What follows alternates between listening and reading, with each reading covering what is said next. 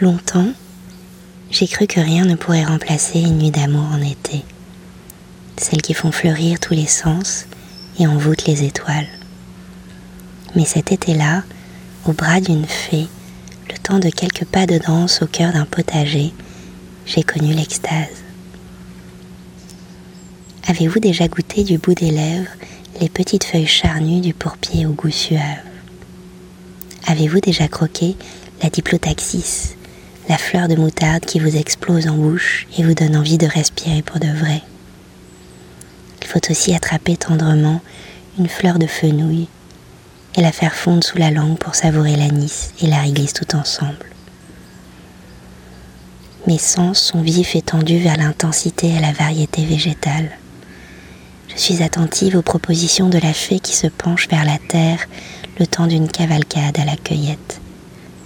J'aime l'oxymore que j'entends dans sa bouche. Je cultive le sauvage, me dit-elle.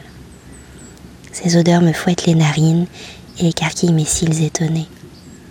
J'apprends à passer doucement la main parmi les aromates et à sentir comme elles ont su, en un instant de grâce au contact et à l'écoute, parfumer mes doigts légers qui font fermer les paupières. La fleur de bourrache a ce goût iodé qui me ramène en Chine.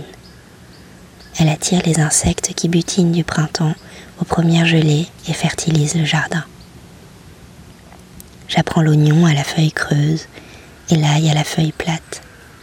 Je comprends la salade de pissenlit, l'énergie et l'amertume.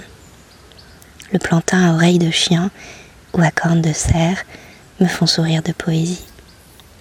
La balisope a un parfum violent qui réveillerait bien quelques sangliers assoupis dans les forêts. La coriandre est en fleurs comme le thym et la lavande.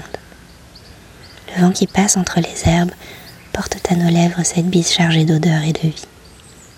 Je suis éberluée et émue de tant de ressources. La tête me tourne de ravissement et de gratitude vers cette montagne qui nous surplombe. La Méditerranée n'est pas loin. On la sent sous la chaleur étouffée par les branches torsadées des oliviers. Leurs petites feuilles argentées nous procurent une ombre méritée, mais trop légère encore. Il faudra attendre que la cigale cesse de chancer pour retrouver la fraîcheur et quitter cette volupté végétale. En attendant, les murs de pierre nous protègent et marquent à jamais, et d'une pierre blanche, à la fois mes expériences et mes sens.